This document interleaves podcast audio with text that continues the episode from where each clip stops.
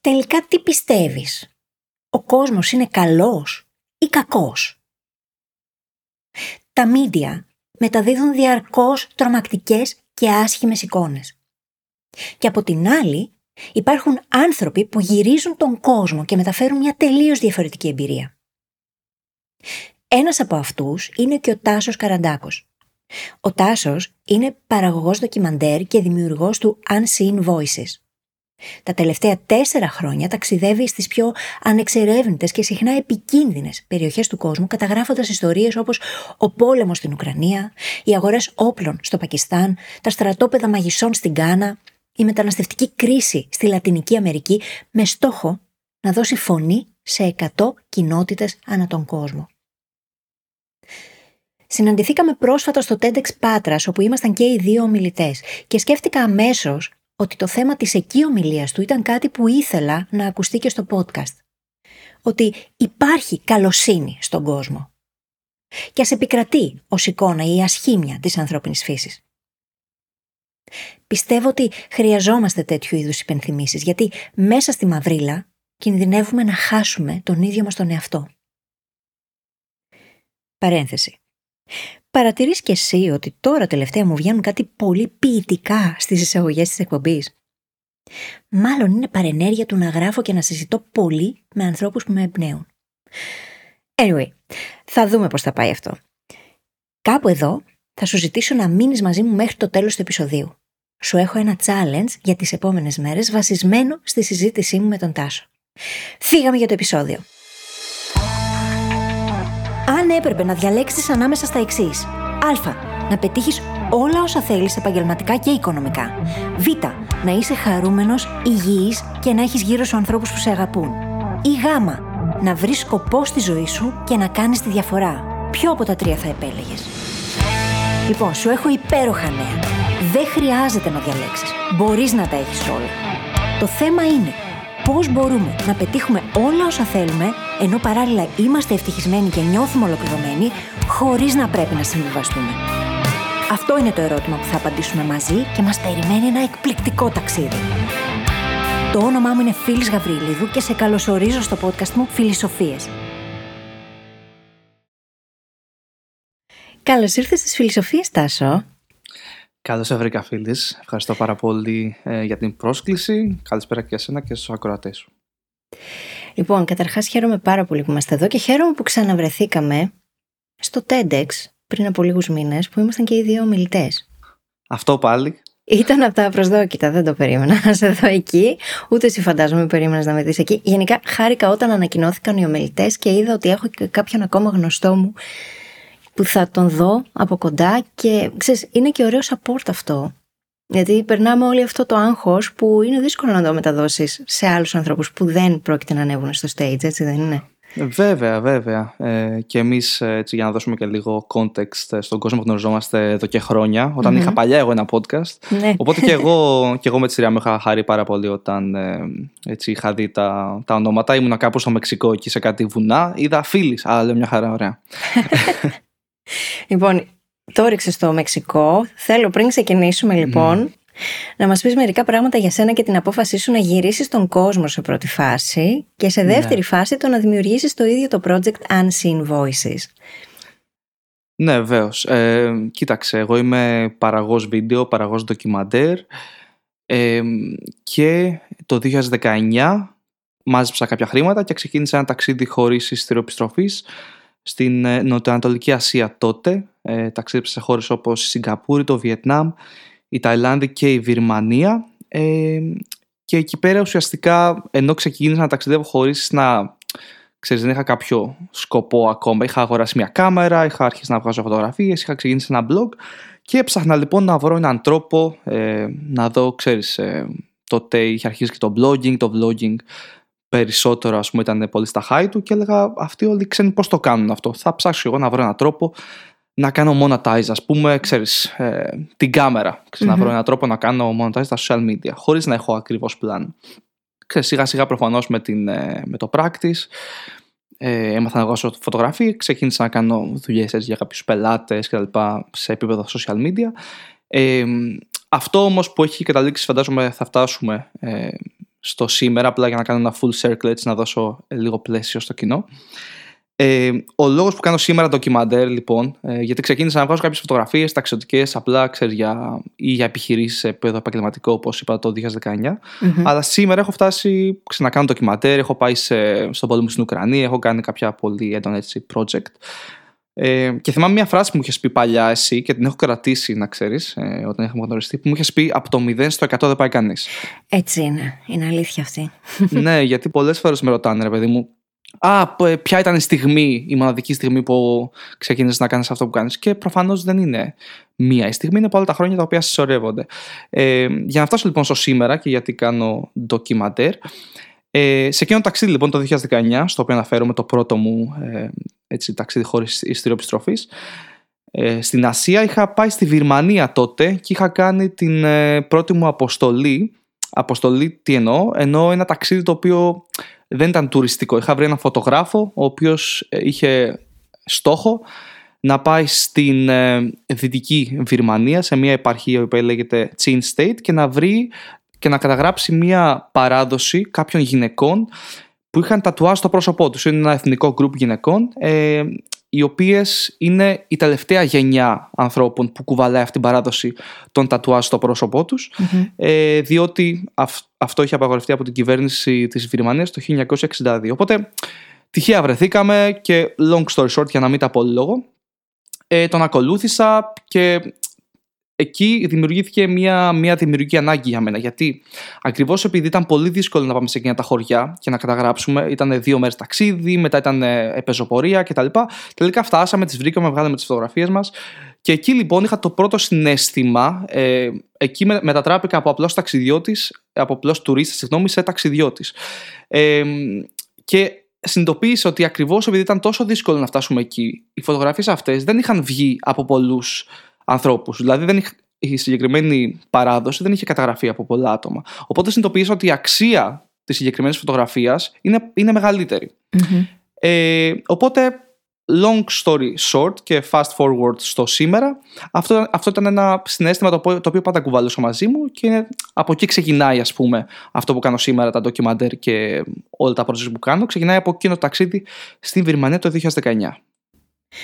Τάσο, πού το βρίσκεις αυτό το κίνητρο, γιατί αυτό όλο που περιγράφεις χρειάζεται σίγουρα πάρα πολύ ισχυρό εσωτερικό κίνητρο για να πει κανείς ότι θα το κάνει. Γιατί φαντάζομαι ότι αντιμετωπίσατε και αντιμετωπίζεις πολλές δυσκολίες στα ταξίδια, πολλά logistics. Δεν μου ακούγεται κάτι το οποίο θα μπορούσε να το κάνει. Μάλλον, ακούγεται κάτι το οποίο θα μπορούσε ενδεχομένως να το κάνει όποιος το επιλέξει, αλλά δεν είναι κάτι που θα το επιλέξουν πολλοί άνθρωποι. Σίγουρα. Κοίταξε, έχει να κάνει. Ε, ξέρεις, με, με μια δημιουργική ανάγκη. Δηλαδή, εγώ κάθε φορά που πατάω το upload ή ξέρεις, κάθε φορά που μοιράζομαι τη δουλειά μου με οποιονδήποτε τρόπο πούμε, στα social media είναι ξέρεις, είναι μια διαδικασία ολοκλήρωσης. Όπως mm-hmm. Ε, πολύ σωστά αναφέρεις, είναι πολλά τα logistics. Ε, Πολλές φορές αυτό που ο κόσμος δεν καταλαβαίνει είναι το, το ότι η δουλειά ξεκινάει μήνες πριν πατήσω εγώ το κλικ και να πάμε εκεί να βγάλουμε το βίντεο, να κάνουμε την παραγωγή κτλ. Ωραία. Ξεκινάει μήνες πριν στην έρευνα, επειδή τα μέρη τα οποία πηγαίνω εγώ είναι υψηλής επικίνδυνοτητα, ε, όπως ο πόλεμος στην Ουκρανία. Έχω πάει σε αγορές όπλων ε, στα σύνορα του Αφγανιστάν με το Πακιστάν. Έχω καλύψει ε, την μεταναστευτική κρίση στην Λατινική Αμερική και άλλα. Ακριβώς επειδή λοιπόν τα μέρη αυτά είναι υψηλής επικίνδυνοτητας, πρέπει να συντονίσει με κάποιους ντόπιους fixers, λέγοντας το δικό μας το, το επάγγελμα. Mm-hmm. Fixer είναι ένας τοπικός οδηγός, δεν είναι τουριστικός οδηγός, είναι, είναι ένας ντόπιος, ο οποίος έχει γνώση της περιοχής και σου δίνει πρόσβαση. Ωραία, και είναι η δουλειά ναι. του. Οπότε για να μην μπαίνω σε πολλές λεπτομέρειες και βαρεθεί ο κόσμος. ε, να σου πω κάτι, δεν νομίζω ναι. ότι θα βαρεθεί κανείς που τον ενδιαφέρει να μάθει, γιατί εμένα μου φαίνεται fascinating αυτό όλο. Ναι. Το τι χρειάζεται να γνωρίζει κανείς να σκεφτεί για να μπορέσει να το κάνει. Οπότε για να απαντήσω και στην ερώτησή σου, όλα αυτά τα, τα logistics λοιπόν και όλη αυτή το pre-production που λέμε, πριν, mm-hmm. δηλαδή παραγωγή από πριν, μετά φτάνουμε στο γύρισμα και μετά είναι το post-production, το μοντάζ ας πούμε. Όλη αυτή η διαδικασία προφανώς είναι δύσκολη και πρέπει πρώτον να σου αρέσει. Δηλαδή το ιστορικό κίνητρο που αναφέρεις είναι κάτι το οποίο μου αρέσει. Κατάλαβες γιατί ξυπνάω κι εγώ κάθε μέρα και έχω κι εγώ τις καλές μου μέρες και τις κακές μου μέρες όπως όλοι μας. Ε, οπότε στις, στις μέρες αυτές που δεν είναι τόσο παραγωγικές θα έλεγα, ξέρεις, οι οποίες δεν έχεις πολύ μεγάλο κίνητρο, ξυπνάς στραβά, ξυπνάς ξέρεις, whatever, ε, αυτό που σε, που σε κάνει να συνεχίζεις είναι το ότι σου αρέσει. Ε, είναι αυτό το κλισέ που λέμε βρες κάτι που σου αρέσει και δεν θα δουλέψεις μια μέρα στη ζωή σου. Είναι κλισέ. Εγώ δεν πιστεύω ότι είναι 100% αλήθεια, γιατί προφανώς έχουμε τις δύσκολες μέρες μας, κατάλαβες, και είναι δουλειά στο τέλος της ημέρας, αλλά έχει μία δόση αλήθειας αυτό μέσα. Έχει μία δόση αλήθειας και εμένα μου αρέσει να το λέω ότι δεν είναι τα πράγματα πάντα εύκολα και είναι φυσιολογικό αυτό. Τίνουμε να τα ωρεοποιούμε πολύ, να βλέπουμε μόνο αυτό το τελικό αποτέλεσμα που λες και εσύ, το τελικό αποτέλεσμα του κλικ ή της παραγωγής που μπορεί να έχεις κάνει και δεν υπολογίζουμε πόσο χρόνο, πόση ενέργεια, πόση προσπάθεια, πόση μάθηση, πόση έρευνα μπορεί να χρειάστηκε κάτι για να καταλήξει σε αυτό το τελικό κλικ. Ναι, ε, αυτό είναι λογικό βέβαια γιατί στα social media όλοι μας μοιραζόμαστε την καλή πλευρά πάντα, δυστυχώς ή ευτυχώς, δυστυχώς θα πω εγώ. Οπότε, ξέρεις, είναι ένας συνδυασμός αυτού του, του οποίου μόλις ανέφερα και ότι ο καθένας έχει τις δικές του έχνιε. Κατάλαβες. Ο καθένας έχει τα δικά του προβλήματα. Οπότε όταν το βράδυ που γυρνάει τη δουλειά του και ανοίγει τα social media για διασκέδαση, για ενημέρωση, για οτιδήποτε μπορεί να τα χρησιμοποιεί, δεν θα μπει στη διαδικασία τώρα βλέποντας ένα one minute βίντεο στο TikTok ή στο Instagram να το κάνει ανάλυση. Κατάλαβες. Το παίρνει για αυτό που είναι. Και it is what it is δεν αναφέρομαι τόσο μόνο σε αυτό, όσο και στο ότι έχουμε την προσδοκία ότι στην ίδια μας τη ζωή τα πράγματα ίσως θα έπρεπε να είναι πιο εύκολα. Ναι. Ενώ είναι αυτό που είναι και φυσικά και δεν βοηθούν τα social media σε αυτό, σε αυτή την πεποίθηση. Απλώς τίνουμε να θέλουμε και να το κρύψουμε από τον ίδιο μας τον εαυτό πολλές φορές, όχι από τους άλλους. Ναι, σίγουρα, σίγουρα, γιατί η ενδοσκόπηση είναι το δύσκολο πράγμα, έτσι. Oh, ξεκάθαρα. Προφανώς. Ε, η ανάληψη ευθύνης, το accountability που λέμε στα, στα αγγλικά, είναι, είναι δύσκολο. Το να δείχνεις έξω είναι το εύκολο. Έτσι, γιατί με το που δείξεις τον εαυτό σου και πεις ότι ε, ξέρεις, πώς μπορώ εγώ να βελτιωθώ ή πώς μπορώ ξέρεις, να μπω στη διαδικασία αυτή της αυτοβελτίωσης ξεκινάει η, το δύσκολο μέρος της προσπάθειας ε, ότι πρέπει να, να λάβεις δράση έτσι, το οποίο δεν είναι καθόλου εύκολο 100% I know ναι. Και όσοι μας ακούνε επίσης το γνωρίζουν. Σίγουρα. Εν τω μεταξύ, όταν ξεκίνησε όλο αυτό για σένα, ήταν που ήρθε και ο COVID και δεν σε έχω ρωτήσει ποτέ πώς ήταν εκείνη η περίοδος για σένα. Εν τω μεταξύ, αυτά που ρωτάω τώρα δεν τα έχω κάνει στη σημειώση, δεν τα έχουμε συζητήσει, δεν τα έχουμε συνεννοηθεί. Αλλά το έχω στο μυαλό μου γιατί παρακολουθούσα εκείνη την περίοδο τα δικά σου social media και έβλεπα πώς ταξιδεύεις, πώς είσαι σε χώρες που δεν έχεις ξαναπάει, δεν έχεις ξαναβρεθεί και φαντάζομαι ότι ήταν μοναδική εμπειρία, αλλά δεν ξέρω βέβαια πώς βίωσες εκεί την ίδια την πανδημία. Κοίταξε, η πανδημία ξεκίνησε αρχές του 20, σωστά. Ναι. Εγώ αρχές του 20 ήμουν ακόμα στην Ασία, πήγα τέλη του 19, πήγα Νοέμβριο του 19 πήγα στην Ασία ε, και γύρισα Φλεβάρι του 20 ακριβώς λόγω της πανδημίας. Επειδή τα σύνορα στο Βιετνάμ που ήμουν εκείνη την περίοδο έκλειναν, οπότε έπρεπε να επιστρεψω Ε, επιστρέφω λοιπόν στην Ελλάδα και έκατσα στην Ελλάδα για 6 μήνες. Ε, μετά βέβαια, επειδή εγώ πέρα από τα social media τα οποία δεν είναι η μόνη πηγή εισοδήματό μου, ακόμα και σήμερα, αλλά τότε ακόμα περισσότερο, ε, έκανα βίντεο για επιχειρήσεις, για social media, αλλά όλες οι επιχειρήσεις ήταν κλειστές. Οπότε εγώ δεν είχα δουλειά ουσιαστικά έτσι. Οπότε είχα ένα φίλο στο Μεξικό τότε και μου είπε το Μεξικό, για να δώσουμε context, ήταν από τις λίγες χώρες που ήταν ανοιχτή και δεν απαιτούσε ε, εμβόλιο ούτε, ούτε τεστ νομίζω Δεν είμαι σίγουρος, μπορεί να κάνω λάθος, μπορεί να ήθελε τεστ, δεν θυμάμαι. Anyway, ε, οπότε ήταν εφικτό να φύγεις τέλος πάντων. Ε, οπότε εγώ έλεγα, ok, έχω κάποια χρήματα στην άκρη, δουλειά δεν έχω στην Ελλάδα, οπότε γιατί να πάω στο Μεξικό, μπορούσα να κάνω content, περιεχόμενο και ξέρεις, το πλάνο μου τότε ήταν να μείνω ένα μήνα ή δύο μήνες κάτι τέτοιο και να επιστρέψω. Νομίζω Αλλά τελικά... ότι έμεινες πολύ παραπάνω, έτσι δεν είναι; Ναι, ναι, ναι. Έμεινα συνολικά ένα χρόνο στο Μεξικό και πήγα και στην ε, Νέα Υόρκη, στη Γουατεμάλα. Έκασα δηλαδή γύρω στους 14 μήνες ε, στην Αμερική και μετά επέστρεψα. Τόσο, ποια είναι τα σημαντικότερα μαθήματα που έχεις πάρει τόσα χρόνια; Έχεις βρεθεί ακόμα και σε εμπόλεμες ζώνες, το ανέφερες και νωρίτερα.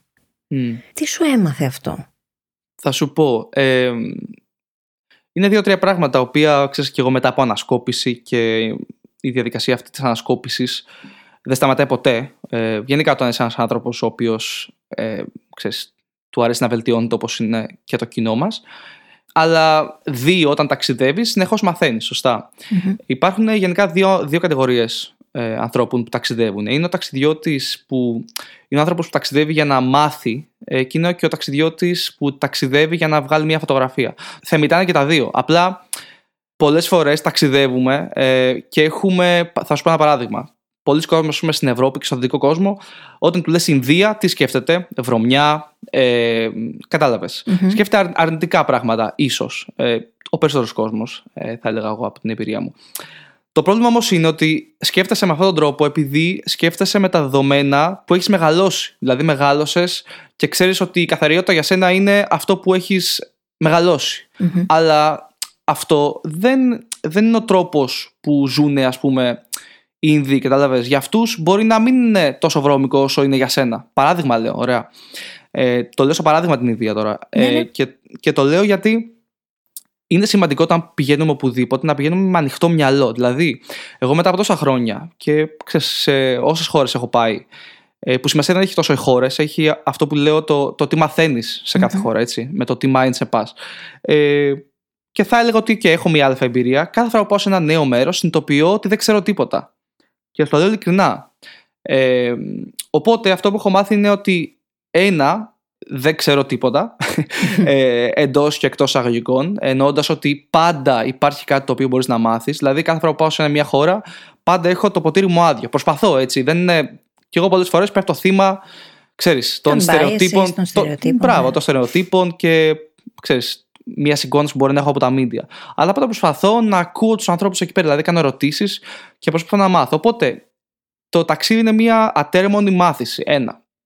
Δεύτερο είναι ότι ο κόσμος δεν είναι αυτό που βλέπουμε στα ε, media, στα μέσα μαζικής ενημέρωσης, στα social media, πες το όπως θέλεις. Ο κόσμος είναι πολύ πιο ασφαλής από ό,τι μας θέλουν να πιστεύουμε. Ε, δηλαδή, ναι, OK, okay, υπάρχουν πόλεμοι και στο λέω, και στο λέω έχω πάει σε πόλεμους, Υπάρχουν πόλεμοι, υπάρχει αρνητισμός, υπάρχει επικινδυνότητα, ναι, αλλά το 99% του κόσμου, του κοσμάκι που λέμε, δηλαδή, του απλού κόσμου, είναι καλός. Ο κόσμος θα, θα σε βοηθήσει. Ε, είναι και το θέμα της ομιλίας που είχα κάνει και στο TEDx. Ωραία.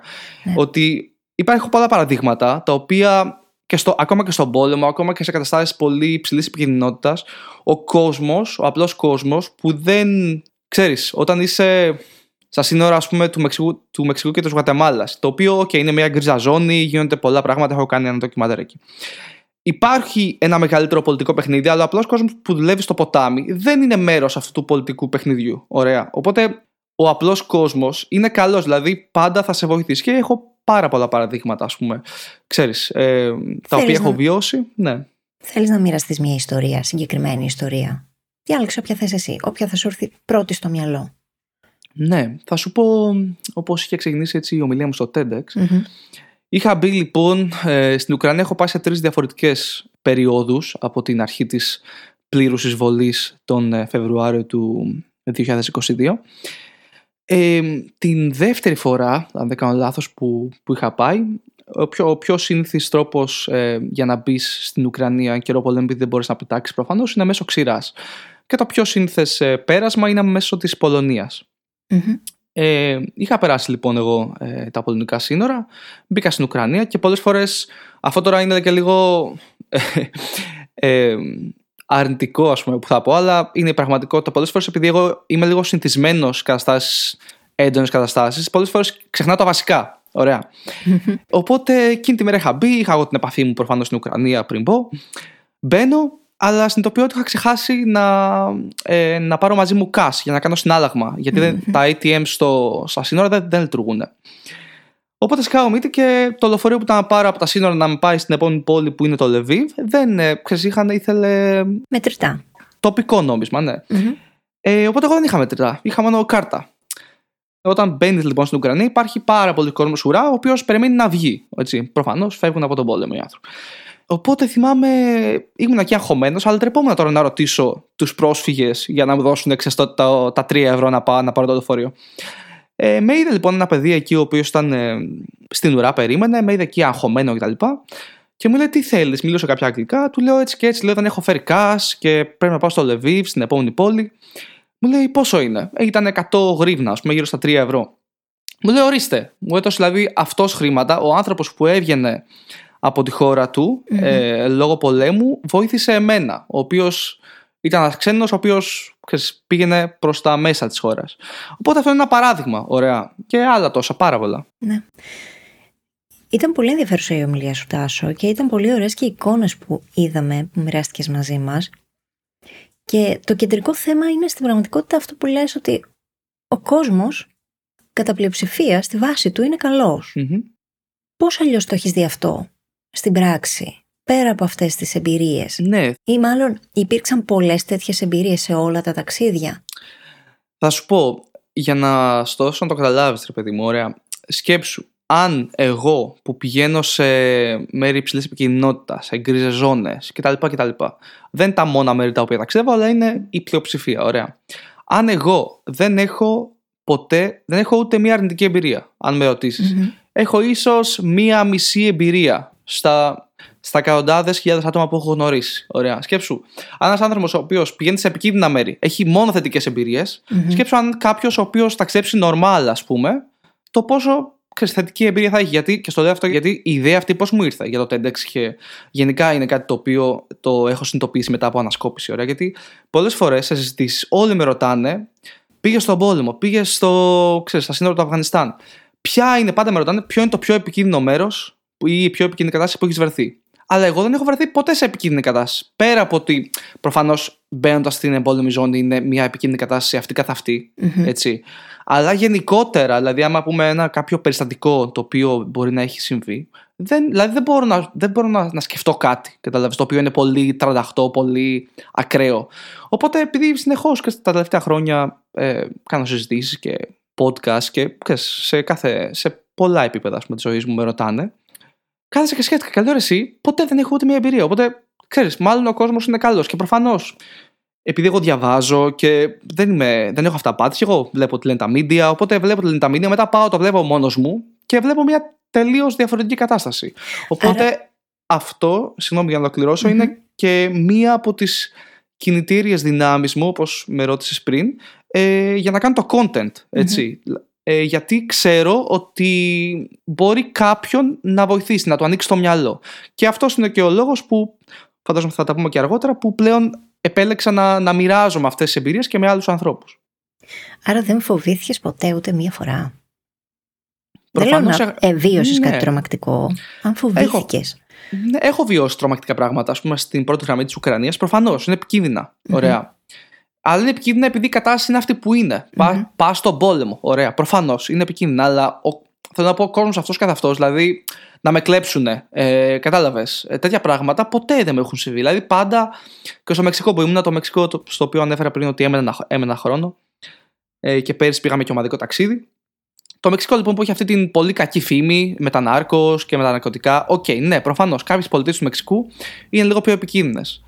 Αλλά γενικά εγώ στο, στο Μεξικό έχω ταξιδέψει και με το stop και έμενα σε σκηνές ε, στα βενζινάδικα. Κατάλαβες τώρα, στη μέση του πουθενά. Και πάντα ο κόσμος περιμένουμε για το stop και πάντα στη μία ώρα θα σταματούσε κάποιος να μας πάρει, μας φιλοξενήσει μέσα στα σπίτια του. Οπότε εγώ έχω πάντα θετικό, ξέρεις, θετική, πώς να το πω, όχι απόληξη, κατάλαβες. Έχω μια, μια θετική εμπειρία Επίγευση. γενικότερα από τον κόσμο. Ναι. Επίγευση, ακριβώς. OK, okay, φαντάζομαι ότι θα μπορούσαν να συμβούν και πράγματα τα οποία ίσως να ήταν αρνητικά. Δηλαδή, δεν ξέρω κατά πόσο θα ήταν το ίδιο, ας πούμε, αν ήσουν γυναίκα και ταξίδευες. Δεν ξέρω κατά πόσο θα ήταν το ίδιο, γιατί δεν λέω ότι το φύλο από μόνο του κάνει τη διαφορά. Είναι και ο τρόπος που εμείς τοποθετούμαστε στον κόσμο πολλές φορές, λόγω του ότι έχουμε μεγαλώσει με συγκεκριμένους τρόπους και συγκεκριμένα ναι. ε, στερεότυπα, biases και πάει λέγοντας. Κοίταξε, παίζει ένα πολύ σημαντικό ρόλο πλέον ότι εγώ λόγω της εμπειρίας μου σε συγκεκριμένες καταστάσεις ξέρω πώς να συμπεριφερομαι Ωραία. Δηλαδή, όταν πας στις αγορές όπλων ε, στο Πακιστάν, ας πούμε, στα σύνορα του Αφγανιστάν.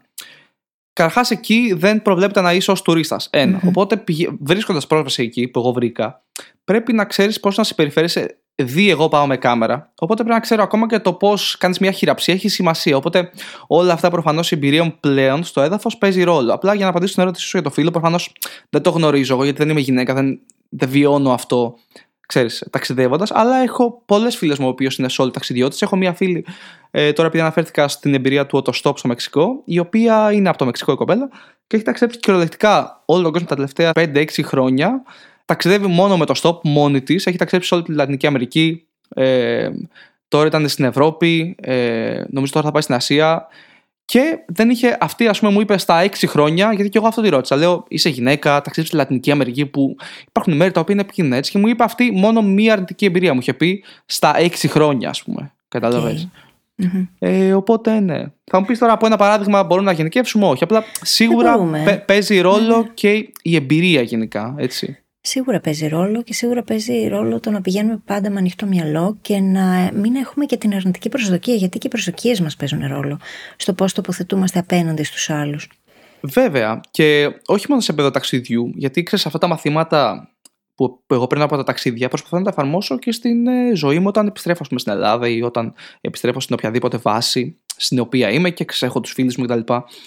Ε, είναι πολύ δύσκολο όταν ε, καθόμαστε εγώ, ας πούμε, εγώ και εσύ σήμερα να κάνουμε μια συζήτηση, ωραία, και θα μας ακούσουν και κάποιοι άνθρωποι.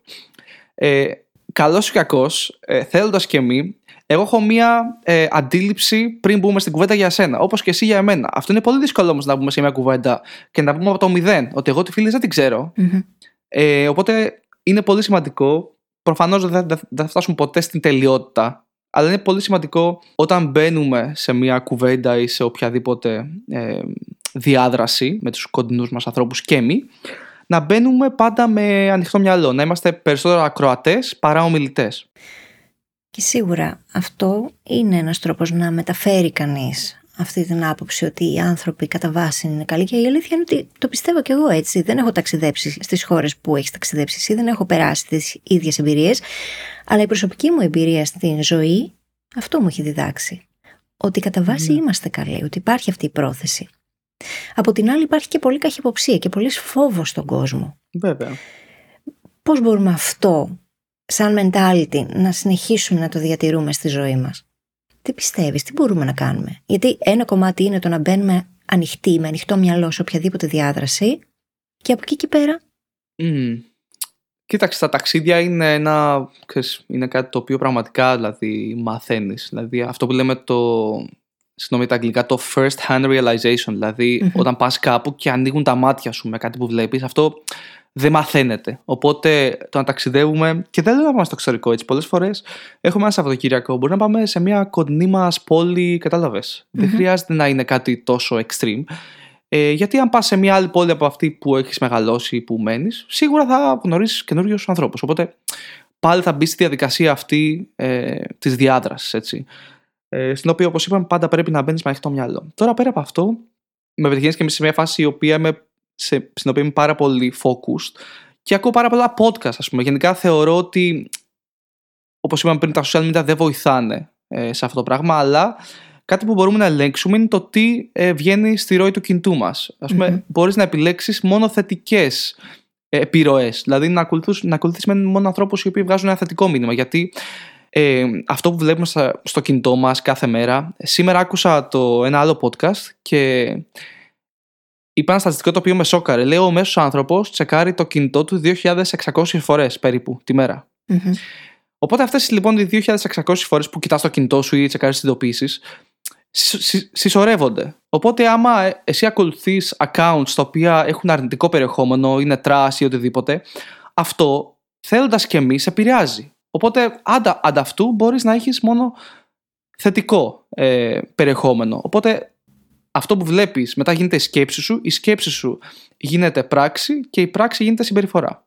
Επηρεαζόμαστε άμεσα από το περιβάλλον μας και όσο δεν φροντίζουμε να πάρουμε τον έλεγχο και να γίνουμε εμείς οι αρχιτέκτονές του, τόσο εκείνο θα μας δημιουργεί πρακτικά. Θα, θα μας οδηγεί στο να σκεφτόμαστε και να συμπεριφερόμαστε με πολύ συγκεκριμένους Νωρίτερα διάβαζα το Indistractable του Νίρε Ιάλ που στην ουσία σε βοηθάει στο να ανακτήσεις, να πάρεις πίσω τον έλεγχο της προσοχής σου.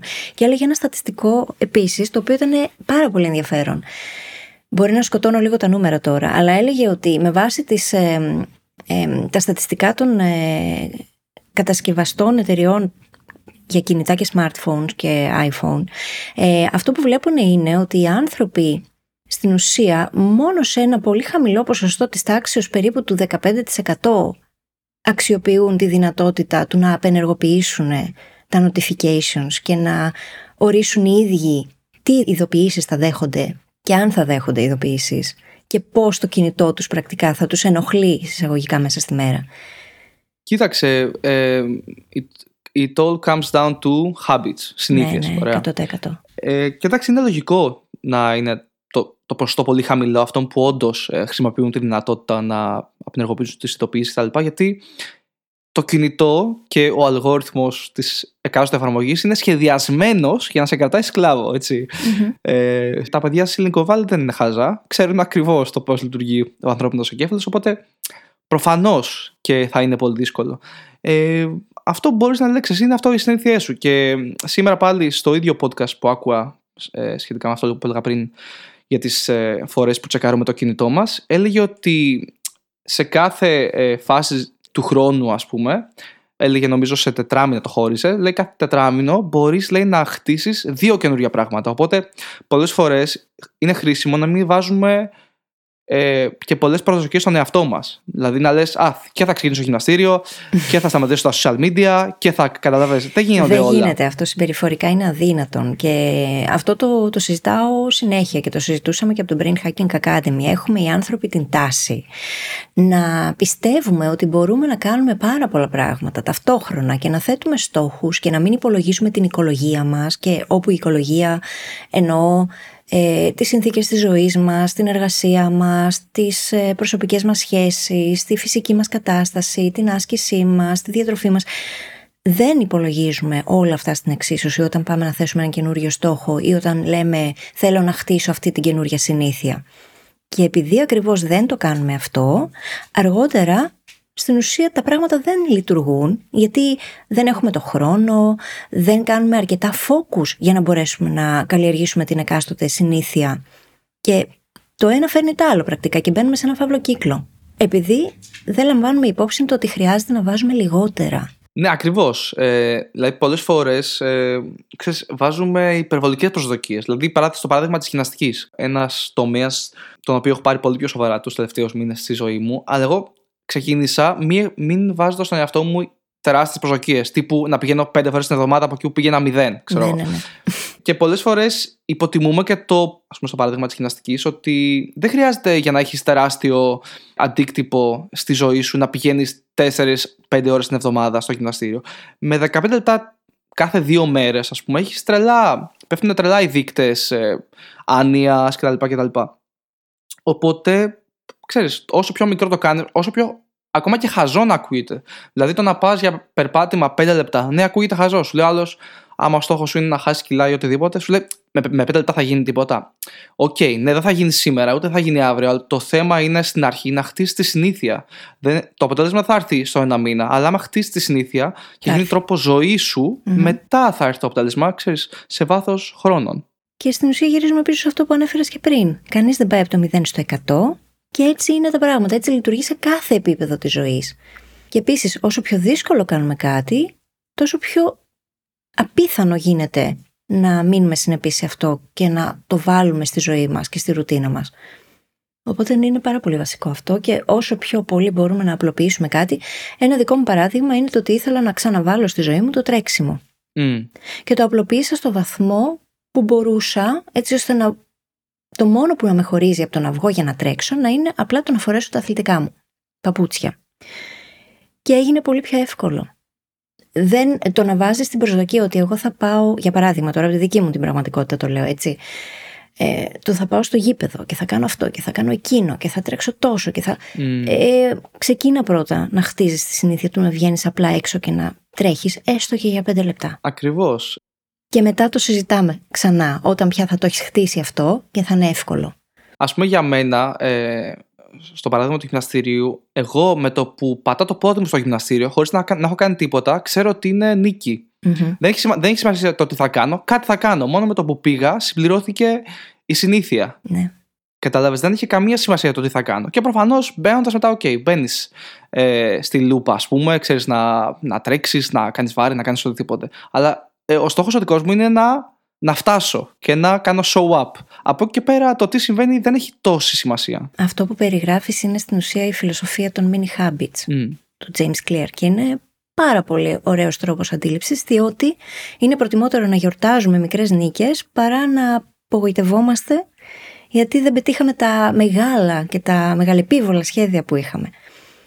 Ακριβώς, γιατί τα μεγαλεπίβολα σχέδια δεν φτάνουν ποτέ άμα σκέφτεσαι έτσι. Σιγά σιγά. Πρέπει να, να ερωτευτείς την διαδικασία. Μμ. Η διαδικασία είναι αυτή που φέρνει το αποτέλεσμα.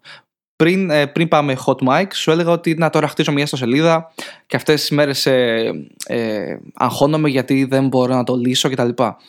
Σκεφτόμουν λοιπόν χθες, γιατί είχα ακριβώς αυτή τη συζήτηση με μια φίλη μου που ήθελε να ξεκινήσει στο γυμναστήριο.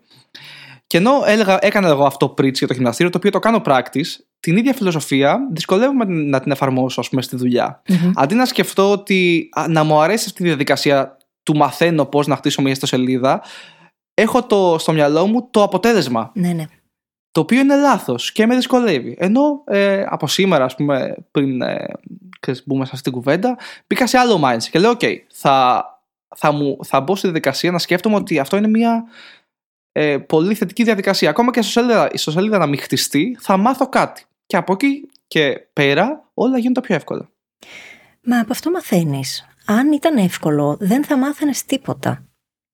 Και όλα αυτά γυρίζουν πίσω και στον ίδιο τον τρόπο που λειτουργούν οι συνήθειές μας και σε σχέση με το υλικό στο οποίο εκθέτουμε τον εαυτό μας και στο να αρχίσουμε να αποφεύγουμε αυτό το υλικό. Ας πούμε ανέφερες ότι ακούς podcasts και προφανώς ε, ο τίτλος στην ουσία του επεισοδίου αυτού είναι ότι τα social media μας λένε ψέματα, έτσι. Σε κάθε τομέα. Και αυτό για να τα αλλάξει κανείς χρειάζεται να χτίσει νέες συνήθειες. Πρακτικά να πάρει την ευθύνη και να πει: OK, κοίταξε να δεις, υπάρχουν συγκεκριμένα πράγματα τα οποία εμένα με απορροφούν ε, χρόνο, ενέργεια, την προσοχή μου, δεν με αφήνουν να σκεφτώ καθαρά και δεν ξέρω κι εγώ τι άλλο. Τι μπορώ να κάνω και πώς μπορώ να εδραιώσω νέες συνήθειες, πολύ πιο αποτελεσματικές, πολύ πιο ωφέλιμες μάλλον για μένα, όπως π.χ. το να ακούω podcasts και να μαθαίνω όπως το να επιλέγω από πού θα διαβάσω και τι θα διαβάσω, σε ό,τι αφορά τα νέα από τον κόσμο, για παράδειγμα. Αυτά όλα δεν το συνειδητοποιούμε ότι αποτελούν συνήθειες, όπως ακριβώς αυτό που περιγράφουμε τώρα για το γυμναστήριο. Και ότι χρειάζεται να αρχίσουμε να τα αντιμετωπίζουμε έτσι. Αν, ας πούμε, τα social media μου απορροφούν χρόνο, μπορώ να ορίσω ότι δεν θα χρησιμοποιώ τα social στο κινητό μου και θα έχω ένα αφιερωμένο, ένα dedicated παράθυρο χρόνου μέσα στη μέρα που θα μπαίνω από τον υπολογιστή. Έχοντας σβήσει τις εφαρμογές από το κινητό. Υπάρχουν τρόποι να τα διαχειριστούμε όλα αυτά. Και επιμένω τόσο πολύ σε αυτό, διότι πραγματικά το περιβάλλον μας προγραμματίζει. Και τα social media και όλα αυτά στα οποία εκθέτουμε το μυαλό μας κάθε μέρα είναι πράγματα τα οποία μας προγραμματίζουν αρνητικά. Δεν μας βοηθούν να εξελιχθούμε να πάμε μπροστά και μπορεί να μας αγχώνουν με έναν τρόπο ο οποίος θα μπορούσε να αποφευχθεί. 100% βέβαια όσο μιλάς ε, και είναι ένα ερώτημα το οποίο θέτω πολλές φορές στον εαυτό μου ξέρεις, όλοι ξέρουμε τι πρέπει να κάνουμε δηλαδή είμαι σίγουρος ότι και ο κόσμος που μας ακούει και θα μας ακούσει ξέρει ότι τα social media ναι οκ δεν κάνουν καλό το θέμα είναι πώς ε, φτάνεις εκεί έχει να κάνει με θεωρώ με την κατανόηση του concept του delayed gratification Μμμ. Ωραία. Γιατί το να μπεις και να κάνεις παθητικό scrolling, αυτό σου εκρίνει το παμίνι. Οπότε είναι η άμεση επιβράβευση. Και με, με έχει βοηθήσει το γυμναστήριο, ξαναλέω. Μμμ. Αλλά δεν είναι το γυμναστήριο αυτό καθ' αυτό, αλλά με το, με το γυμναστήριο ως συνήθεια. Δηλαδή από μία συνήθεια που ξεκίνησα, το οποίο στο γυμναστήριο που πηγαίνει σήμερα, αύριο δεν θα δεις αποτέλεσμα. Ούτε μεθαύριο, ούτε σε ένα μήνα, ούτε σε δύο μήνες. Αλλά ακριβώς επειδή ε, έβαλα τον εαυτό μου ε, στο mindset του delayed gratification, συγγνώμη για τα αγγλικά, Είναι η, πρακτικά η ικανοποίηση που έρχεται με χρονοκαθυστέρηση. Έχουμε κάνει επεισόδιο, θα το βρείτε στις σημειώσεις του επεισοδίου για να μάθετε περισσότερα γι' αυτό. Ακριβώς. Οπότε, όταν μπαίνεις στη φάση αυτή και μαθαίνεις ότι, Α, βλέπεις όμως ότι σε έξι μήνες, Α, είδες ένα κάποιο αποτέλεσμα και σου αρέσει. Παίρνεις αυτό το mindset και το εφαρμόζεις και παράδειγμα στα social media που συζητάμε τώρα. Και λες ότι, Α, οκ, αν κάνω, ε, αν μπαίνω από τον υπολογιστή ή αν αφήνω το κινητό μου σε άλλο δωμάτιο Μμμ. ε, την ώρα που δουλεύω ή ξέρεις, ο, οποιοδήποτε τρόπο ο καθένας βρίσκει χρήσιμο, θα δεις τα αποτελέσματα στην ψυχική σου υγεία, στον ύπνο σου σε ένα μήνα, σε δύο μήνες και μετά εφόσον το δεις θα σου αρέσει αυτή η επιβράβευση η οποία έρχεται ε, με χρόνο καθυστέρηση όπως λες και εσύ. Τα ταξίδια θα σου σε βοήθησαν στο να ζεις περισσότερο στο παρόν; Φαντάζομαι πως ναι, είναι λίγο ρητορικό το ερώτημα, αλλά θέλω να σε ακούσω να το λες. ναι, σίγουρα. Ξέρεις, πολλές φορές με ρωτάνε ότι ακριβώς επειδή έχω κάνει τόσο ιδιαίτερα project και ισχύει. Okay. Ε, με ρωτάνε, κάτω τώρα που επιστρέφεις, ας πούμε, στην Ελλάδα και βγαίνεις, ξέρω για καφέ στην Αθήνα, στη Θεσσαλονίκη, οπουδήποτε. Δεν βαριέσαι, μου λέει. ε, και, αν με, και αν με ρωτούσες πριν ε, δύο χρόνια, θα σου έλεγα ναι, ότι η διαδικασία είναι δύσκολη της μετάβασης. Αλλά πλέον ε, έχω δουλέψει πάρα πολύ με τον εαυτό μου και καθημερινά προφανώς γιατί αυτό δεν σταματάει. Ε, στο να εφαρμόζω τα μαθήματα αυτά που παίρνω από τα ταξίδια στην καθημερινή μου ζωή. Δηλαδή, αυτό που σου έλεγα πριν, ότι μπαίνεις με το ε, μυαλό ανοιχτό στην Κολομβία, ας πούμε, ή στο Μεξικό, είτε στην Ινδονησία, είτε οπουδήποτε. Προσπαθώ όταν βγω για καφέ με τη φίλη, mm-hmm. ωραία, να το εφαρμόσω, δηλαδή να είμαι ακροατής περισσότερο. Ε, οπότε και αυτό είναι ένα παράδειγμα. Έτσι. Υπάρχουν πολλά μαθήματα πούμε, τα, τα οποία έχω πάρει, τα οποία προσπαθώ έτσι να, να εφαρμόσω είμαι, αλλά σίγουρα. Σίγουρα σε βοηθάει, αλλά, αλλά η προπόθεση βασική είναι αυτό που σου λέω. Να μπαίνεις με ανοιχτό μυαλό, να μην μπαίνεις με τα biases και τις προκαταλήψεις που έχεις από πριν. Τα οποία θέλοντας και μετά τα έχεις, γιατί έχεις μεγαλώσει με ένα χι τρόπο στο μέρος που δεν επέλεξες να γεννηθείς, γιατί γεννήθηκες εκεί από τύχη, έτσι. Κοίταξε, το να μην τα έχεις δεν είναι πολύ ρεαλιστικό. Το να γνωρίζεις ότι τα έχεις όμως και να είσαι ανοιχτός, ανοιχτής στο να τα αμφισβητήσεις με βάση αυτά που θα ακούσεις από τον απέναντι, σίγουρα είναι κάτι το οποίο μπορούμε να κάνουμε. Γιατί ειδικά εκεί που νιώθουμε τη μεγαλύτερη αντίσταση σε κάτι που ακούμε, χρειάζεται να κάνουμε ένα βήμα πίσω και να πούμε «ΟΚ, τώρα τι, τι συμβαίνει» γιατί ξαφνικά ας πούμε σηκώνω άμυνες ή γιατί ξαφνικά επιμένω τι είναι αυτό που προσπαθεί να μου πει ο συνομιλητής μου και ίσως θα μπορούσε να μου μάθει κάτι. Με έχει βοηθήσει σε αυτό πάρα πολύ κάτι που διάβασα από το Think Again του Adam Grant που έλεγε ότι στην ουσία χρειάζεται να μπαίνουμε σε οποιαδήποτε συζήτηση δίνοντας το συνομιλητή μας σε οποιαδήποτε debate έλεγε στο βιβλίο αλλά θα το αναγάγω σε οποιαδήποτε συζήτηση δίνοντας στο συνομιλητή μας τη δυνατότητα να μας πείσει για το αντίθετο. Μπορεί και να μην πιστούμε, έτσι. Αλλά αν μπούμε με την πρόθεση ότι ξέρεις τι, εγώ είμαι εδώ ακόμα και για να αλλάξω γνώμη. Πόσο διαφορετικά θα κατέληγαν πολλές συζητήσεις που γίνονται κάθε μέρα; Πολλές. Και ξέρεις, βέβαια, τώρα πάμε σε άλλο κομμάτι το οποίο ε, σκέφτομαι πάρα πολύ τους τελευταίους μήνες, εβδομάδες κτλ. Είναι το θέμα της πόλωσης. Ε, διότι δεν είναι μυστικό άμα βγεις έξω στο δρόμο ας πούμε σήμερα ε, ο κόσμος μοιάζει πολλωμένος είναι το ένα γκρουπ εναντίον του άλλου γκρουπ και αυτό προέρχεται κατά την προσωπική μου άποψη ε, από τα social media γιατί τι συμβαίνει; Τι τραβάει πιο πολλά κλικς, κάτι το οποίο είναι ακραίο. Mm. Καταλαβες; Το πιο επικίνδυνο μέρος. Σου λέω, είμαι κι εγώ ένοχος γι' αυτό. Έτσι. Γιατί είσαι σε, σε μια αγορά, ας πούμε, στα social media, το οποίο παλεύεις να πάρεις το κλικ από τον διπλα Αυτό λοιπόν έχει. Το κάνει όλη η αγορά. Και τι σημαίνει αν πάρεις παραπάνω κλικς, σημαίνει παραπάνω ε, business, παραπάνω χρήματα. Οπότε όταν η συμπεριφορά αυτή επιβραβεύεται και όλοι κάνουν, ε, ξέρεις, Ολυμπιακός εναντίον Παναθηναϊκού, αριστερά εναντίον δεξιάς, άντρες εναντίον γυναικών. Τα οποία τα βλέπουμε αυτά έτσι. ελπίζω να μην, να μην είμαι τρελός. Ε, οπότε όσο η συμπεριφορά αυτή επιβραβεύεται, θα συνεχίζει ε, να, να αναπαράγεται παραπάνω τέτοιο περιεχόμενο, το οποίο θα το διαβάζει και θα το βλέπει και θα το ακούει παραπάνω ο κόσμος και ως αποτέλεσμα θα περνάει και συμπεριφορά του. Η αλήθεια είναι ότι αυτό έχει να κάνει και με τον τρόπο που είναι καλωδιωμένο το ίδιο μας το μυαλό, έτσι, διότι είναι πολύ πιο εύκολο να απλοποιήσεις, να γενικεύσεις και να πολλώσεις, να, να σκεφτείς ότι είναι ή άσπρο ή μαύρο επειδή το, το άλλο, το να δεις όλες τις αποχρώσεις ενδιάμεσα, απαιτεί παραπάνω ενέργεια, παραπάνω χρόνο. Ακριβώς. Δεν έχει συγκεκριμένες απαντήσεις με σαφήνεια και το μυαλό μας θέλει να έχει απαντήσεις. Και είναι δύσκολο πράγμα το να πεις εγώ θα ζω χωρίς να έχω τις απαντήσεις. Χωρίς να έχω ξεκάθαρες ε, και συγκεκριμένες απόψεις για τα πράγματα. Και κάτι πολύ σοφό που έχω ακούσει από τον Ryan Holiday προφανώς δεν είναι δικό του, είναι από τους στοικούς, είναι το ότι καλό θα ήταν να προσπαθούμε να έχουμε όσο το δυνατόν λιγότερες γνώμες για το οτιδήποτε. να προσπαθούμε ενεργά να έχουμε όσο το δυνατόν λιγότερες γνώμες. Γιατί η αλήθεια είναι ότι δεν μπορούμε να έχουμε. Για τα περισσότερα πράγματα δεν μπορούμε να έχουμε, γιατί δεν έχουμε όλη την πληροφορία και είναι αδύνατο να την αποκτήσουμε. Ναι, κοίταξε, για κάτι το οποίο όντως σε ενδιαφέρει, μπορείς να φέρω στο χρόνο να, να ενημερωθείς, παραπάνω. Απλά αυτό απαιτεί παραπάνω χρόνο. Κάτι το οποίο η μοντέρνα κοινωνία δεν έχει, έτσι. Δεν υπάρχει χρόνος πλέον. Δηλαδή, δεν έχω χρόνο. Θα δω ένα λεπτό ένα TikTok, το οποίο μου αναλύει, ας πούμε, την κατάσταση στο Νότιο Σουδάν και θα το πάρω at face value, ότι είναι αυτό ναι, που ναι, ναι. βλέπω. Δεν θα κάτσω να κάνω το fact-checking κτλ. Εγώ δεν σου λέω κάτσε κάντο. Απλά αν δεν μπεις στη διαδικασία να διαβάσεις πέντε πράγματα παραπάνω, δεν μπορείς να εκφέρεις γνώμη για κάτι το οποίο δεν γνωρίζεις. Ναι, βέβαια. Ναι. Έτσι είναι. Θα μπορούσαμε να συζητάμε πάρα πολύ ώρα για αυτό το θέμα και η αλήθεια είναι ότι είναι κάτι το οποίο αξίζει έστω να μας προβληματίζει. Σίγουρα.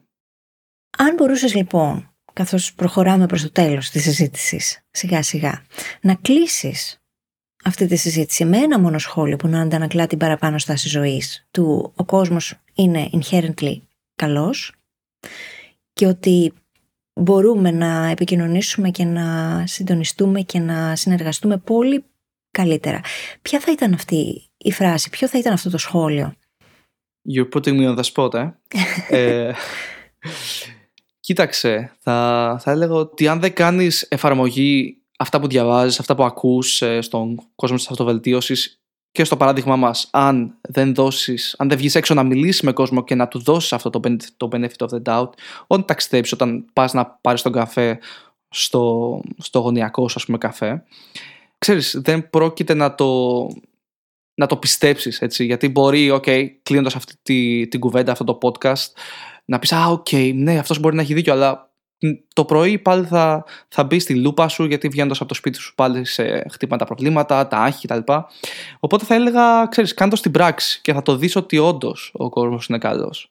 Προσπάθησε να το έχεις στο πίσω μέρος του μυαλού σου στην επόμενη συζήτηση, στην επόμενη αλληλεπίδραση που θα κάνεις σήμερα αύριο ε, και θα δεις ότι ο κόσμος όντως είναι καλός.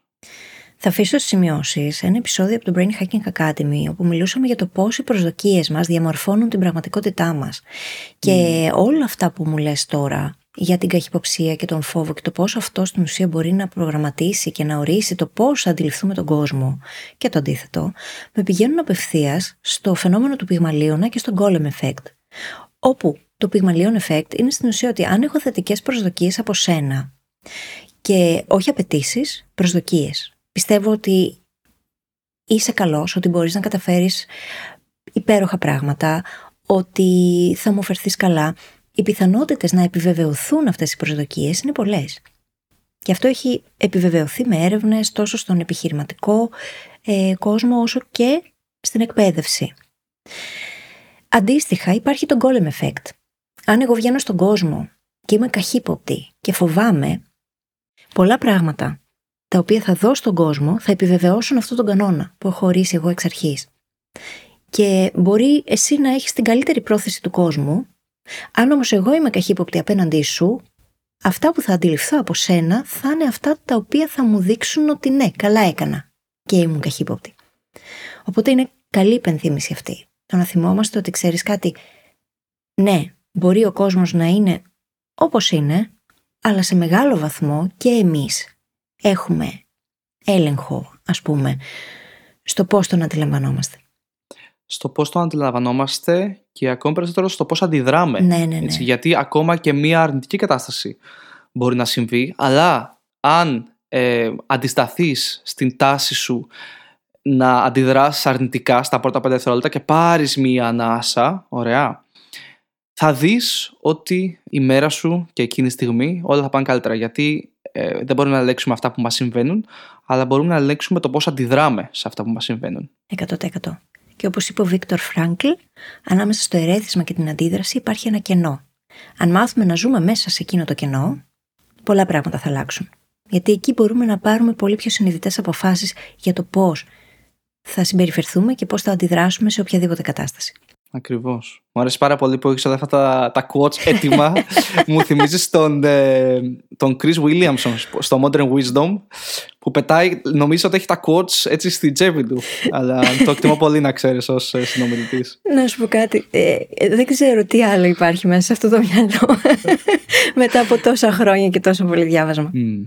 Αλλά ναι, κοίτα, είναι κάποια τα οποία είναι πραγματικά αγαπημένα μου και τα θεωρώ ε, φιλοσοφία ζωής. Οπότε μπορεί να ακούγεται σαν να θυμάμαι ολόκληρη βιβλιοθήκη, αλλά στην ουσία θυμάμαι εκείνα τα οποία άλλαξαν εμένα πρώτα απ' όλα. Και με βοήθησαν εμένα να σκεφτώ καλύτερα, διαφορετικά και να ζω τη ζωή όπως εγώ την επιλέγω. Μα έτσι γίνεται η αλλαγή με την Ναι, πράξη. Ναι, ναι. Και τότε δεν είναι που τα θυμάσαι κιόλας έτσι, γιατί άμα γίνουν πράξη, μετά απομνημονεύεις κιόλας πολλά πράγματα παραπάνω από αυτά που μπορούσες νωρίτερα. Μα αυτό ακριβώς εσύ. Και ξέρεις τώρα, λέγοντας αυτό, ε, μου θυμίζεις ότι πολλές φορές μου είναι πολύ δύσκολο να περιγράψω. Δηλαδή, με ρωτάς, Α, τι έμαθα από το ταξίδι; Αλλά ό,τι και να σου πω εγώ, κατάλαβες, πρέπει να πας και να το κάνεις. Ναι. Το ταξίδι είναι στο συγκεκριμένο παράδειγμα. Μπορεί να είναι και ο καθένας έχει το δικό του μονοπάτι. Μμμ. Ε, οπότε όλα ε, βγαίνουν από την πράξη, όχι από την θεωρία. Πάντα. Ναι, χωρίς τη δράση δεν έχουμε τίποτα. Ούτε καν η μάθηση δεν επέρχεται, η πραγματική, η ουσιαστική μάθηση. Δεν επέρχεται δίχως το βίωμα. Και ξέρεις, πολλές φορές μπαίνουμε ε, στην διαδικασία, ε, θέλω να κάνω, να ξεκινήσω ένα podcast και λέγοντάς το, λες στον εγκέφαλό σου ότι ήδη το έχεις κάνει, Μμμ. χωρίς να το έχεις κάνει. Ε, το άκουγα στον Huberman αυτό τις προάλλες, το οποίο εγώ ήμουνα, ήμουνα ένοχος γι' αυτό τα, για πολλά χρόνια και πλέον προσπαθώ πριν κάνω κάτι να μην το συζητάω. Κατάλαβες, δηλαδή παράδειγμα, τώρα είναι να βγάλω την, ιστο- την ιστοσελίδα, δεν θα πω stay tuned για την ιστοσελίδα, Μμμ. κατάλαβες; Μμμ.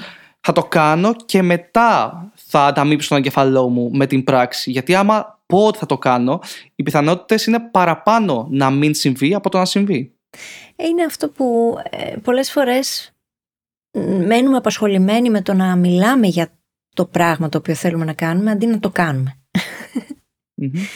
Και μπορεί να κάνουμε to-do lists, μπορεί να συζητάμε γι' αυτό, μπορεί να το ονειρευόμαστε, να το οραματιζόμαστε, να το σχεδιάζουμε, αλλά όλα αυτά στην πραγματικότητα δεν είναι πράξη. Το θέμα είναι να κάνεις τη δουλειά. Μμμ. Γιατί χωρίς αυτό, ό,τι και να λες, τίποτα δεν γίνεται. Μμμ. Πολύ σωστά. Πάρα πολύ ωραία Τάσο. Λοιπόν, υπάρχει κάτι τελευταίο που δεν καλύψαμε και θα ήθελες να μοιραστείς; Κοίταξε, μπορούμε να μιλάμε όλη μέρα. Αλλά νομίζω Ξεκάθαρα. στο πλαίσιο της συζήτησης σπάσμα νομίζω έχω καλυφθεί. Θα χαρώ να, να ακούσω και το feedback από τον κόσμο ε, όταν βγει το επεισόδιο. Και εγώ θα χαρώ πολύ. Πού μπορεί λοιπόν να σε βρει κανείς, να μάθει περισσότερα και να δει αυτά τα φανταστικά ντοκιμαντέρ που κάνεις; Βεβαίως. Ε, το project μου λέγεται Unseen Voices, unseen.voices ε, στο Instagram, Unseen Voices στο YouTube. Ε, και κάτι το οποίο έχω ξεκινήσει πρόσφατα ε, με το πρώτο μας ομαδικό ταξίδι πέρυσι ε, στο Μεξικό και προγραμματίζουμε άλλα δύο για φέτος, ένα στην Ινδονησία και ένα στο Μεξικό για τη μέρα των νεκρών όπως έγινε και πέρυσι. Είναι το Unseen Expeditions, ε, το οποίο είναι η ταξιδιωτική εταιρεία που έχω ξεκινήσει, ε, στην οποία οργανώνω ομαδικά ταξίδια, όχι τουριστικά, ομαδικά ταξίδια στα οποία δεν, δεν θα σας πάω στον πόλεμο, μην ανησυχείτε, αλλά σας πηγαίνω σε, σε μέρη τα οποία δεν έχουν ανακαλυφθεί. Ε, παράδειγμα τώρα οργανώνω ένα ταξίδι τον Ιούνιο στην Ινδονησία, Μμμ. στην οποία θα, ε, στο οποίο θα πάμε σε ζούγκλα και θα μείνουμε με μια απομακρυσμένη φυλή και ο σκοπός του ταξιδιού είναι να γυρίσεις πίσω διαφορετικός. Ναι. Ακριβώς επειδή αλληλεπιδράσει με τους ντόπιους και ζεις με ντόπιες κοινότητες, δεν είναι ένα απλό ταξίδι, είναι ένα, ένα ταξίδι το οποίο σε αλλάζει. Και ο λόγος που το ξεκίνησα είναι ε, ακριβώς επειδή είδα την αλλαγή αυτή σε μένα και θέλω ε, ξέρεις, να μοιραστώ αυτό και με τον κόσμο. Γιατί πολλές φορές με ρωτάνε, okay, θέλω να ταξιδέψω σαν ντόπιος, αλλά δεν ξέρω πώς να το κάνω. Μμμ. Οπότε εγώ μετά από πέντε χρόνια έχω ε, κάποιες γνώσεις ε, και ξέρεις, το μοιράζομαι αυτό με τον κόσμο. Οπότε θα χαρώ να σας έχουμε μαζί μας σε κάποιο από τα μελλοντικά τα- ταξίδια. Τι ωραίο, υπέροχο. Εννοείται ότι όλα αυτά θα τα βρει όποιος θέλει στις σημειώσεις του επεισοδίου. Και σε ευχαριστώ πάρα πολύ Τάσο για την παρέα. Ήταν πολύ enlightening η συζήτηση. Τίποτα φίλης, είναι πάντα χαρά μου να, να συνευρίσκομαι μαζί σου, είτε σε, σε συζητήσεις, είτε σε text που με βοηθάς πάρα πολύ όταν είμαι τσαχωμένος, θέλω να μην είμαστε φίλοι και μου δίνει έτσι μία ανάσα, μου λέει breathe in, breathe out. Οπότε σε, σε ευχαριστώ πολύ ε, και σε επαγγελματικό και σε προσωπικό έτσι, επίπεδο. Να είσαι καλά Τάσο. Χαίρομαι πάρα πολύ ε, όταν βλέπω ανθρώπους που γνωρίζω να εξελίσσονται, να προχωράνε και να κάνουν τα όνειρά τους πραγματικότητα γιατί έτσι, γιατί μπορούν, γιατί όλοι μπορούμε. Και είναι ένα πάρα πολύ ωραίο παράδειγμα το δικό σου. Η φάση στην οποία γνωριστήκαμε ήταν τότε που είχες ξεκινήσει το V-Show, πώς το λέγανε; The V-Show Greece λέγονταν. The V-Show είναι Greece. Θεέ μου. Πόσα χρόνια πίσω. Και κάπου εκεί νομίζω ότι ήμασταν στην αρχή, αρχή, αρχή του BHA. Τότε που ο κόσμος δεν άκουγε podcasts. Είχαμε πολύ θράσος, έχω να πω. Και, και εμείς και εσύ. Τεράστιο, τεράστιο. Αλλά ξέρεις, ε, χωρίς ρίσκο δεν υπάρχει ανταμοιβή. Ε, ξεκάθαρα, ξεκάθαρα. Και χρειάζεται πάντα να κοιτάς μπροστά, να ξέρεις ότι δεν θα πάρεις άμεσα την ικανοποίηση, γιατί δεν λειτουργεί έτσι η ζωή και ότι χρειάζεται να κάνεις υπομονή, να έχεις επιμονή και να συνεχίσεις να εξελίσσεσαι, να βελτιώνεσαι, να μαθαίνεις. Γιατί τελικά αυτά είναι που θα οδηγήσουν στο να πετύχεις το οτιδήποτε. Και πολλές φορές, ε, να πω κάτι τελευταίο πριν κλείσουμε, είναι σημαντικό να να μην συγκρίνεις τον εαυτό σου με άλλους, το οποίο είναι ναι, εύκολο να ναι. το λέμε, και να έχεις την ταπεινότητα. Α πούμε, εγώ πολλές φορές πέρα από αυτά που θα δει ο κόσμος στο καλό, αν πει στα social media κτλ., τα οποία φαίνονται τέλεια και πολύ ενθουσιώδη και whatever, εγώ και πιάτα έχω πλύνει και τα πάντα έτσι, για να επιβιωσω Δηλαδή να πούμε ότι μέχρι να φτάσει το project ή οτιδήποτε είναι αυτό που θες να κάνεις να αλλάξεις τη ζωή σου, ε, γιατί φαντάζομαι αυτοί που μας ακούνε έχουν μια τέτοια θα περάσεις από δύσκολες στιγμές και αυτό δεν σταματάει. Είναι μέρος της ζωής και πρέπει αυτό που λέγαμε πριν να συνειδητοποιήσεις, όσο δύσκολο και να είναι τη δεδομένη χρονική στιγμή, ότι είναι μέρος της διαδικασίας. Ναι, και δηλαδή... ότι δεν απέτυχες κιόλας έτσι, γιατί το ερμηνεύουμε κιόλας πολλές φορές έτσι. Ακριβώς. Γιατί η αποτυχία είναι με βάση τους άλλους, έτσι. ναι. Ξέρεις, keep at it, you got this. Εννοείται, 100%. Τέλεια. Ωραία. Λοιπόν, σε ευχαριστώ πάρα πολύ και εύχομαι σε όλους καλή συνέχεια. Καλό υπόλοιπο.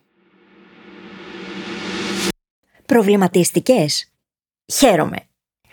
Σίγουρα ξέρουμε όλοι πόσο πολύ τα μίντια επηρεάζουν τον τρόπο με τον οποίο βλέπουμε τον κόσμο. Το έχουμε τεστάρει όμως. Προσωπικά δεν βλέπω τηλεόραση εδώ και πολλά χρόνια και ξέρω ότι πολλοί από εσάς κάνετε το ίδιο. Και επειδή ακριβώς δεν βλέπω τηλεόραση, τις φορές εκείνες που θα τύχει να δω, αντιλαμβάνομαι άμεσα το πώς αλλάζει η ψυχολογία μου και πόσο πολύ επηρεάζομαι. Αρνητικά, κατά κύριο λόγο. Θέλω λοιπόν να σε αφήσω με το εξής challenge. Να κλείσεις για λίγες μέρες την τηλεόραση και να περιορίσεις όσο μπορείς εκείνα τα social media που ξέρεις πολύ καλά ότι σε επηρεάζουν αρνητικά.